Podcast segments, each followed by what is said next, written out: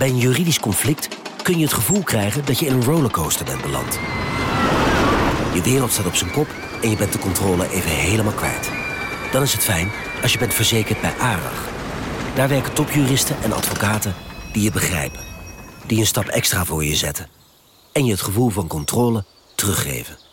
Met kennis en informatie, met heldere uitleg en met gericht advies. ARAG, juridisch probleemoplossers.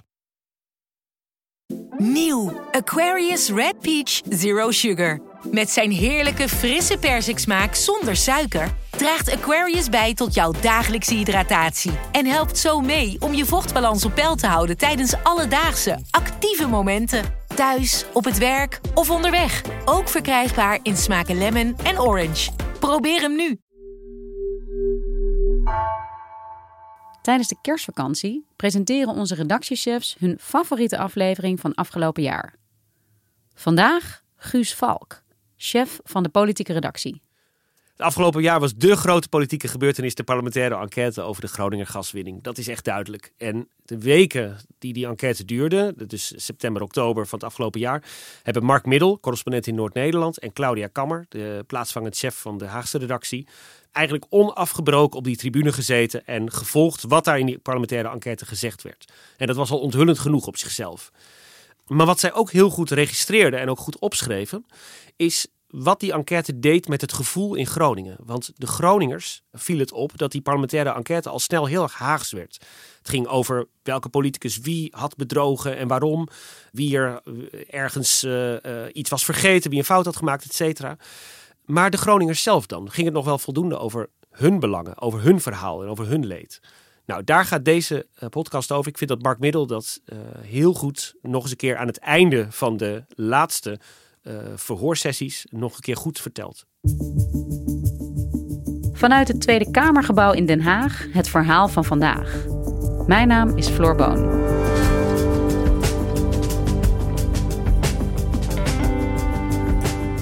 In Den Haag vond de afgelopen weken de parlementaire enquête plaats over de gaswinning in Groningen. Duizenden Groningers leven al jaren in onzekerheid over de veiligheid van hun huizen, vanwege de vele aardbevingen die nog altijd plaatsvinden. Correspondent Mark Middel was overal bij en maakte balans op. Wat is er boven tafel gekomen? En wat heeft Groningen eraan?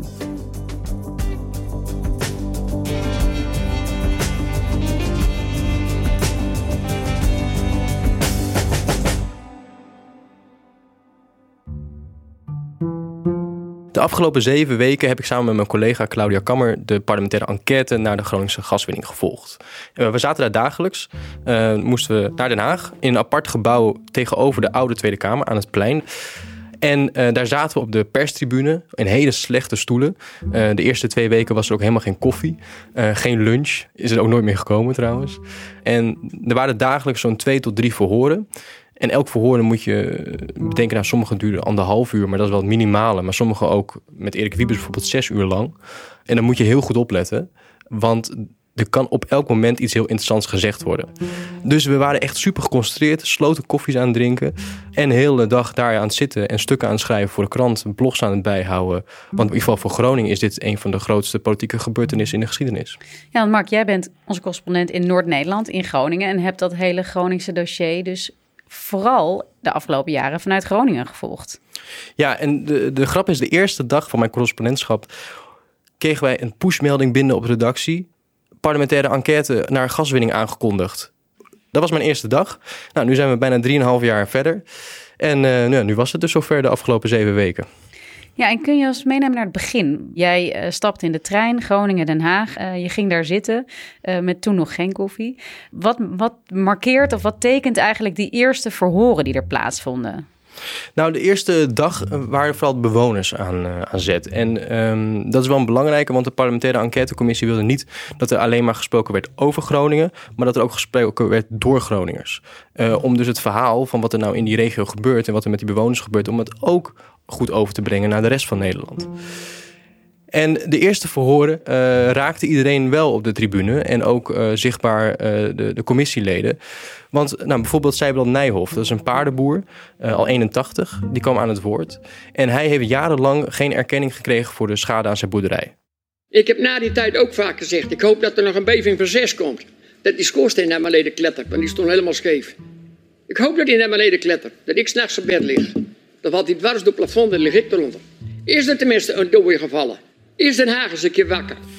Dus eh, zo'n paardenboer, daarin, nou, daar druipt echt de wanhoop vanaf. Maar je had ook hele persoonlijke verhalen over wat het deed met mensen en hun gezin. Dus je had een mevrouw, vrouwke Posma Doornbos, bewoner van Schildwolde. En al haar vrije tijd besteedde ze samen met haar man aan het oplossen van de schade. Dus ze moest bellen, mailen met allerlei verschillende instanties. En dat duurde jarenlang. En zij kreeg uiteindelijk hartproblemen. Uh, haar man die raakte overspannen. Maar was ze helemaal niet om had gedacht waar haar drie kinderen. Uh, onze jongste zoon is zwaar depressief geworden. Maar ik had dat helemaal niet gezien, want hij deed zijn ding. Hij ging naar school, kwam weer terug. Was s'nachts bang. Uh, kon niet bij ons terecht. En als je dat dan later merkt en ziet, dan denk je: ik heb gewoon gefaald als moeder. Ik heb geknokt voor dat huis. Ik had voor mijn kind moeten knokken. Ja, dat, zijn, voel je wel. Dat voel je wel, ja.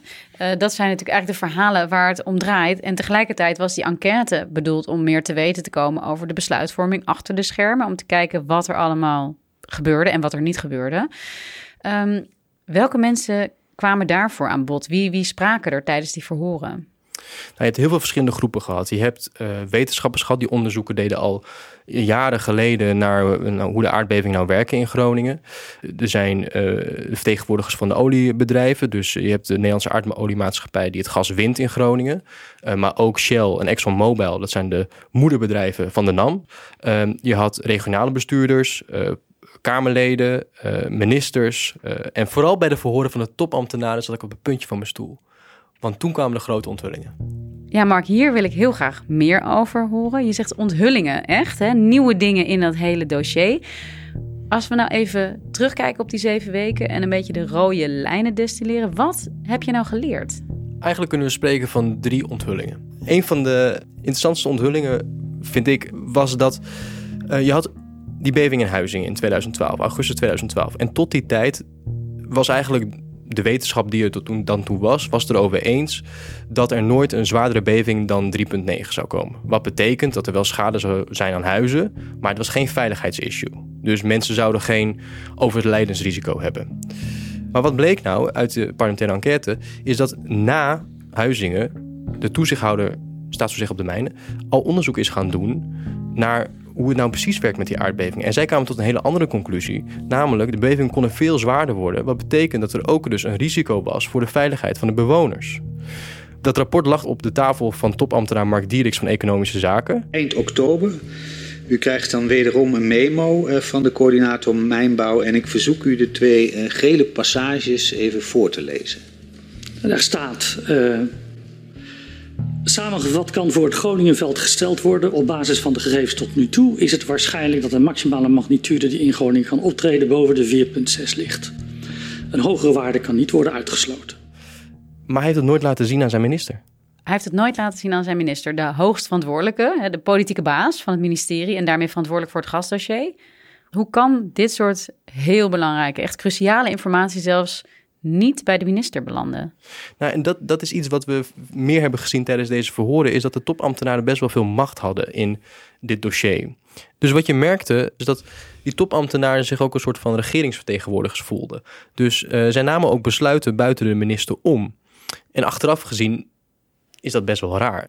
En is ook echt vast te stellen dat dit soort informatie de minister nooit bereikte? Of kwam het eigenlijk ook wel goed uit. Ik bedoel, dat, dat kan natuurlijk ook een strategie zijn. Nou, als we het over dat rapport hebben waar ik het net over had uh, van de staatstoezicht op de mijnen, dan werd op een gegeven moment wel duidelijk, ook bij de hoogste baas van de staatstoezicht, namelijk Jan de Jong, dat er niks mee gedaan werd. Dus hij is ook zelf toen naar de minister gestapt en heeft gezegd van ja, uh, beste minister, er moet hier nu echt iets gaan gebeuren. En uh, hoe reageerde de minister? De minister zei, meneer de Jong, dit is groot bier. Dit kon wel eens de agenda gaan bepalen voor het hele komende jaar. En het is duidelijk dat ik hier met de top van de coalitie over moet spreken. En ik ga ervan uit dat dat hier nu besproken is, dat het voorlopig even onder ons blijft. Dus hij had uh, voor uw gevoel heel goed door wat de betekenis uh, was van de bevindingen uit uw onderzoek. Ja. Uh, Henk Kamp kon zich niet zo heel goed herinneren dat hij dat gezegd had. Nou, toch vrij ongeloofwaardig voor een man die bekend staat om zijn grote dossierkennis en, en zeer goede geheugen over het algemeen. Um, dus dan kom je ook weer een soort van ja, in een mist van waarvan wij als journalist ook niet precies weten van hoe is het nou allemaal exact gegaan. Maar zeker is aan de bel getrokken, maar dan is er niet nog een bel waar je dan weer aan kan trekken. Dus op een gegeven moment heb je je plicht vervuld en houdt het misschien ook wel op. En waren er nog meer van dit soort nieuwe dingen die naar voren kwamen toen jij daar zat te luisteren op de tribune? Nou, wat veel Groningers altijd al vermoed hebben, is dat geld een belangrijkere rol speelt dan hun veiligheid. En of het een belangrijkere rol is, dat durf ik niet te zeggen. Maar ik durf wel te zeggen dat duidelijk is geworden dat veiligheid alleen nooit een, rol heeft gespeeld. En dat geld ook heel erg belangrijk was. Bijvoorbeeld bij het historische besluit van minister Erik Wiebes om in 2018 de gaskraan in de toekomst te gaan dichtdraaien.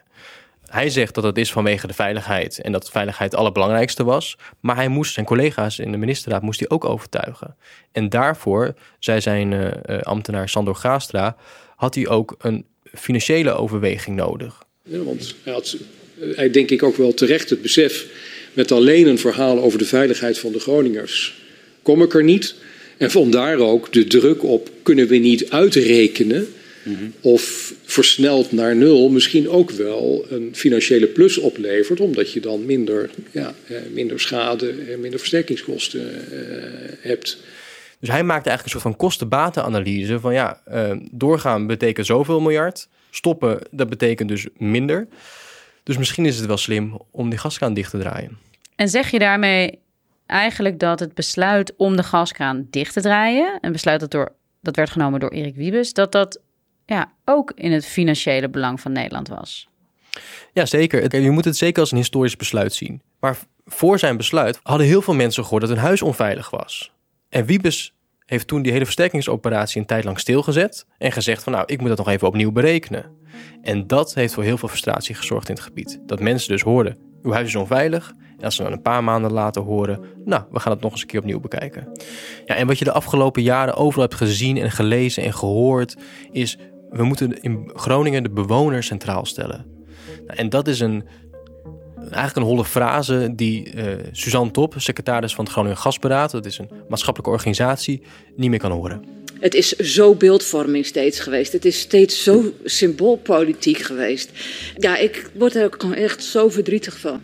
Ik denk, het klinkt allemaal zo prachtig, maar ik kan het niet meer horen. Ik kan het gewoon niet meer horen. Ja, en als we het hebben over financiële belangen, hebben we het uh, over ambtenaren, over de politici, maar ook zeker natuurlijk over de oliebedrijven die verantwoordelijk waren voor het oppompen van het gas. Wat heb je daarover geleerd? Nou, we wisten altijd al dat hun invloed best wel groot was. Maar we hebben nu via kleine onthullingen, die eigenlijk best wel veel zeggen over het hele verhaal, toch wel ontdekt dat hun invloed misschien nog wel groter was dan we dachten. Zo was er bijvoorbeeld uh, tijdens het sollicitatiegesprek van Harry van der Meijden, die uiteindelijk inspecteur-generaal werd van de toezichthouder, het staatstoezicht op de mijnen, zat een vertegenwoordiger van de olie- en gassector. Terwijl hij juist uh, toezicht moest houden op die gassector. Dus dat is eigenlijk best wel raar. Ja, dat is niet onafhankelijk sowieso. Nee, en zo, zo waren er meer details. Dus Hardy van der Meijden die vertelde ook dat hij in 2016... toen moest hij een advies geven aan eh, minister Henk Kamp... Uh, over de hoogte van de gaswinning en de veiligheid in Groningen. Dat toen hij daar in Den Haag in het ministerie aankwam... aan tafel ook opeens de directeuren van Shell, ExxonMobil en de NAM zaten. Ik kan me alleen maar herinneren dat ik me totaal overrompeld voelde. Want daar hoorde de NAM, laat staan haar aandeelhouders, gewoon niet bij. Kunt u aangeven wat werd er gezegd door de NAM, maar ook door de vertegenwoordigers van Shell en Esson? Ik kan me die details niet meer herinneren, anders dan dat het onaangenaam was. En mij is toegebeten de wandelgangen na afloop door de directeur van de NAM. Je, wil, je bent alleen maar tevreden als de productie nul is. En hij heeft dat ervaren als een heel intimiderende opmerking. Ja, dus eigenlijk zat de rol en de invloed van die olie- en gasbedrijven was veel meer verweven met die politieke top dan altijd publiekelijk is geweest in ieder geval. Ja, dat is wel iets wat we in deze verhoren hebben gehoord. En ja, we zijn nu zeven weken verder. Uh, de parlementaire enquête is nu voor dit deel afgesloten. Is er al iets te zeggen over waar dit allemaal toe gaat leiden nu? Wat wordt er nu gedaan met alle nieuwe informatie die boven tafel is gekomen? Nou, wat ten eerste de parlementaire enquêtecommissie wil, is het hele verhaal reconstrueren. Dus wat is er precies op welk moment gebeurd en wie zat er aan de knoppen? Dus eigenlijk gewoon een complete geschiedschrijving. En daarvoor moet je ook voorstellen, het waren niet alleen maar deze verhoren die daar een bijdrage aan leveren. Ze hebben ook honderdduizenden documenten gevorderd. Uh, er zit een heel ambtenarenapparaat achter die commissie. Uh, er zijn ook verhoren geweest die besloten zijn geweest voor deze openbare verhoren. Dus zoveel informatie is er waar ik uh, helaas nu nog niks van af weet. Maar je zegt nu nog niet? Nu nog niet, want in februari dan komen ze met hun eindrapport. En daarin zullen ze dus conclusies trekken over wat er is gebeurd in Groningen. En wat ze graag willen bereiken is dat er ook lessen geleerd worden voor de toekomst. Maar ook wat kunnen we nu nog voor Groningen doen? Ja, want uiteindelijk gaat het om Groningen en de Groningers. Heb jij een idee hoe Groningen dit beleefd heeft? Hoe hebben zij gekeken naar al deze verhoren? Nou, ik ben tijdens de verhoren op de vrije dagen ben ik ook heel vaak weer in, in Groningen geweest om te horen wat zich daar afspeelt. En je merkt toch dat het heel verschillend is. Dus sommige mensen die volgen die verhoren echt op de voet. Zelfs na hun werk nog, dat ze alle verhoren gaan terugluisteren van die dag. Uh, en andere mensen die denken van ja, uh, de problemen die worden toch niet opgelost door die verhalen daar in Den Haag.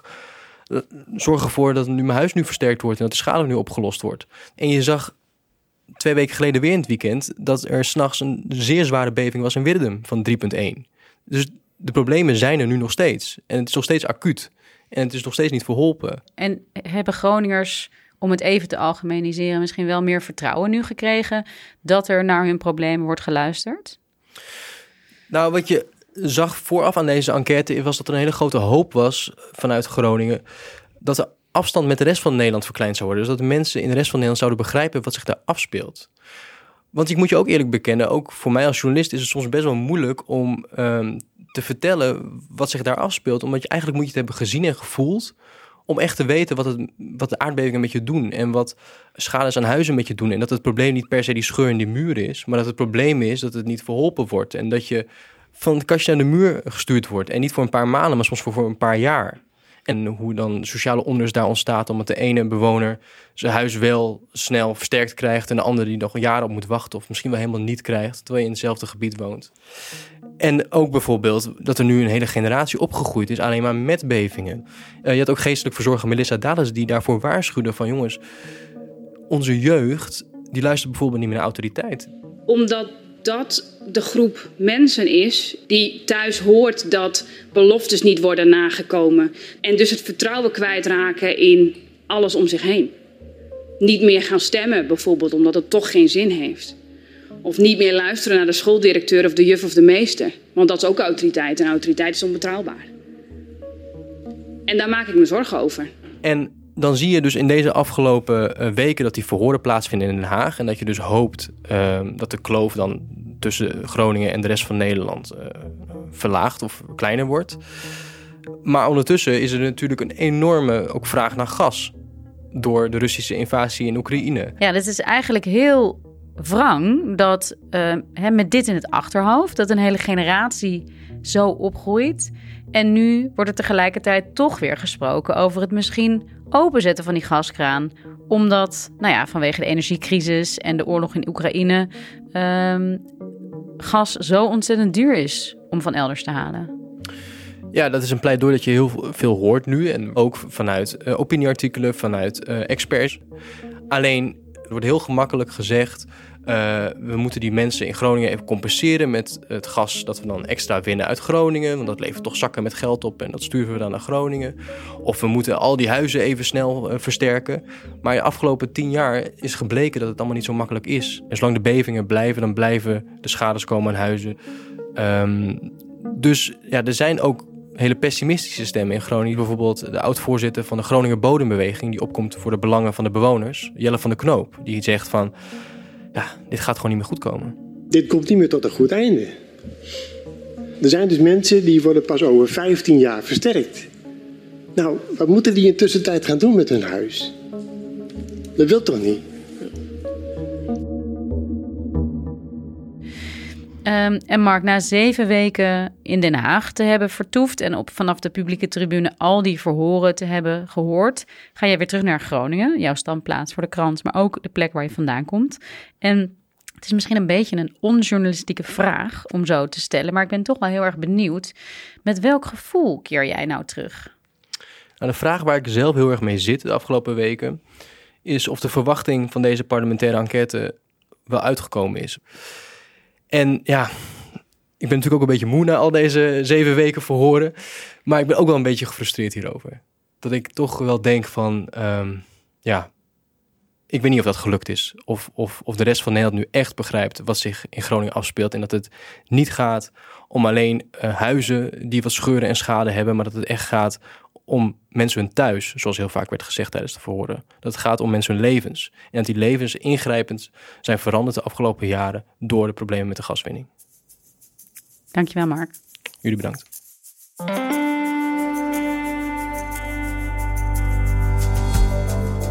Je luisterde naar vandaag, een podcast van NRC.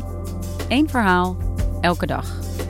Dit was een herhaling van 27 oktober 2022 en is gemaakt door Esme Dirks en Gal Tsadokhai. Dit was vandaag.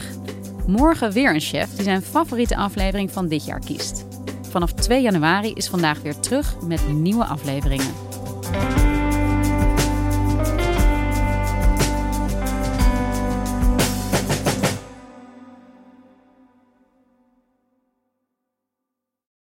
De financiële markten zijn veranderd, maar de toekomst, die staat vast. We zijn in transitie naar een klimaatneutrale economie. Dit biedt een van de grootste investeringskansen van onze generatie. Een kans voor u om mee te groeien met de pioniers van morgen. Meer weten? Ga naar carbonequity.com. Carbon Equity. Do good by investing better.